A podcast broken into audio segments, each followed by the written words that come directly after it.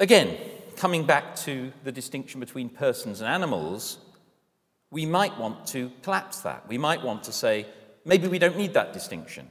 Maybe we should just go with identity of physical organisms. We can see that why in the seventeenth and eighteenth centuries they might not have been keen to do that, because it does seem to um, ruin the prospects for an immortal soul or an immaterial soul. And that, of course, could be a reason for people not wanting to do that nowadays. But suppose we don't mind about that. Suppose we don't believe in immaterial souls.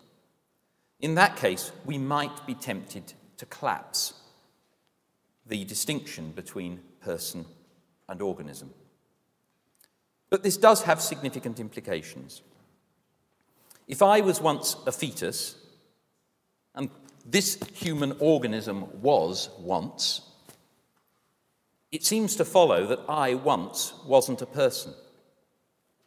To be a person, you need to have some significant mental life, or at least that is how most people would understand the notion of person.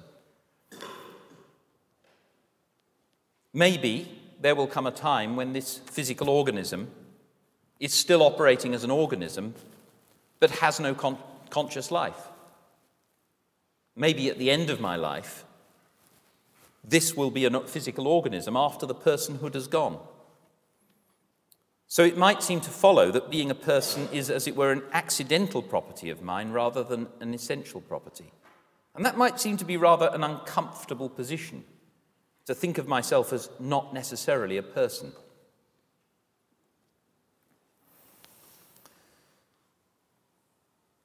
Okay, suppose we bring these together. Suppose we're impressed by that thought. Could we not then identify the person with the developed functioning brain rather than the whole organism? So in other words, maybe we want to say that a person only comes into existence not when the embryo um, is formed, not at conception, not even when there's a very early fetus, but when the brain starts developing. When consciousness emerges, that's when a person comes along, and the person is to be identified with the developed functioning brain rather than with the whole organism. So that can make sense of the Williams cases, where the brain gets transplanted. Maybe there we fairly unproblematically want to say that my brain, your body, is one and the same person as my brain, my body. So when you have a brain transplant, actually it's a body transplant, not a brain transplant.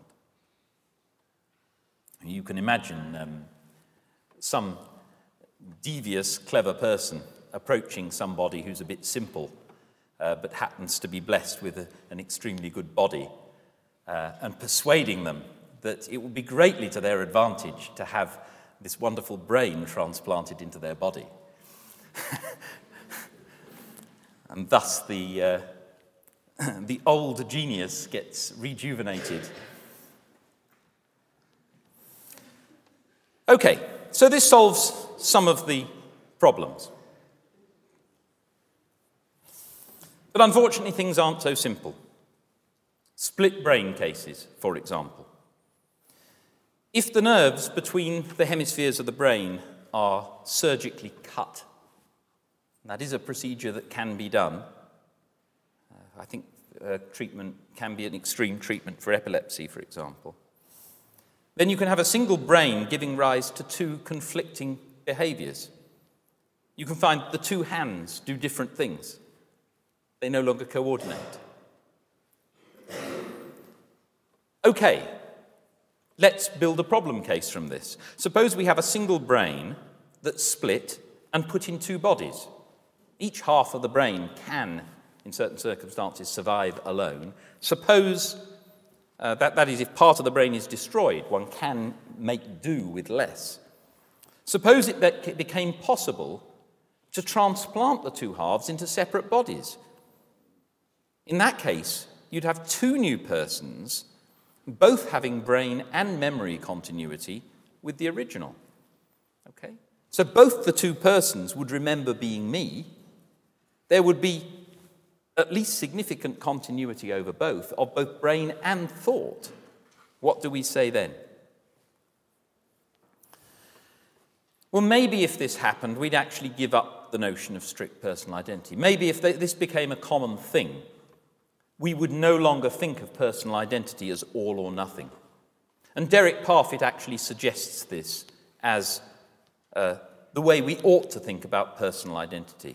It's a matter of degree. And we can bring Locke's forensic thought in here.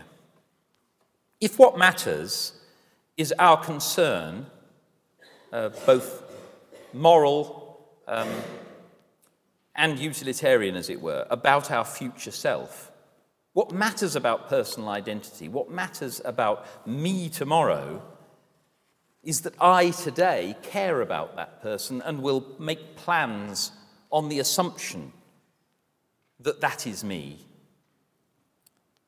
then that seems to reflect the way we would judge about split-brain cases. Suppose I knew that I was going to, my brain was going to be split and put into two separate bodies. I mean, let's suppose I've got some medical condition, my, you know, I've done too much philosophy and my brain is beginning to fall apart. And the solution is to cut it in two and give each half a separate life. I don't know quite how I'd negotiate things with my wife in these circumstances, but uh, maybe, maybe we decide that's the best thing to do. I think I'd want to make sure that both of those individuals were provided for. We would care about both future selves. So maybe thinking of personal identity as a matter of degree would be an appropriate thing to do in those circumstances. And I want to leave you with a concept which I think is a, a particularly useful one for thinking about some of these problems. Not only personal identity, but other concepts in philosophy as well. Friedrich Weissmann, who spent many years at Oxford, in fact, uh, yeah, a lot of them did, coined, coined this term um, for concepts which become vague in radically novel situations. And he actually suggested that most empirical concepts are like this. That with most of our ordinary everyday concepts, if you dream up dramatically radical novel situations, it becomes very unclear how to apply them. And the thought here is not that there is that it's a difficult question how to apply them and we have to think a lot about it to get to the truth. Rather, the thought is that maybe there is no correct way to apply them. It raises a new question. So let me give you an example.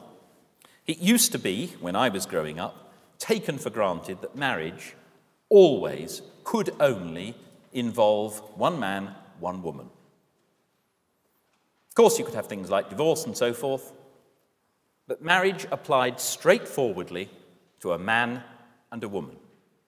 You couldn't marry You couldn't have marriage between two men, you couldn't have marriage between two women. That simply wouldn't be marriage, whatever it was. Okay, lines have been blurred. But in, think yourself into that situation. And then ask, okay, suppose somebody's had a sex change operation. What then? Can a man marry a sex changed woman? Born a woman, now a man, can they marry? What about the other way round? Born a man, now a woman. Can a man, man mar- marry her? And you can see that it's just left radically unclear. When people, as it were, invented the concept of marriage, the idea of a sex change, of someone changing their sex during the course of their life, was simply out of the question. So there wouldn't have been any thought about this situation. The concept of marriage took for granted that sex was stable. And if it isn't, maybe there's no right answer as to how that concept should be taken forward. Maybe one could answer in different ways. Maybe we're going to invent, have to invent a new concept to deal with this kind of situation. But in many cases, what we do when we have a radically new situation, we reinterpret our old concept. Or take having a conversation. We know what having a conversation with someone is like. Okay. And then the telephone comes along. Is that having a conversation? Well, sort of yes. Seems pretty close. What about email? Is that having a conversation? You can see that as technological change takes place, it may become radically unclear how we should adapt our concepts to cope with it. And it may be that personal identity is a concept which takes for granted all sorts of things, which in the vast majority of cases are true of us. We do re- the, the, retain the same consciousness in the same body, continuously developing through life. It may be that when we dream up these puzzle cases, we are inventing situations to which there is in fact no right answer. If such things were to become commonplace, then maybe we'd have to adapt our concepts. On that note, I'm going to finish. Thank you very much for staying to the end.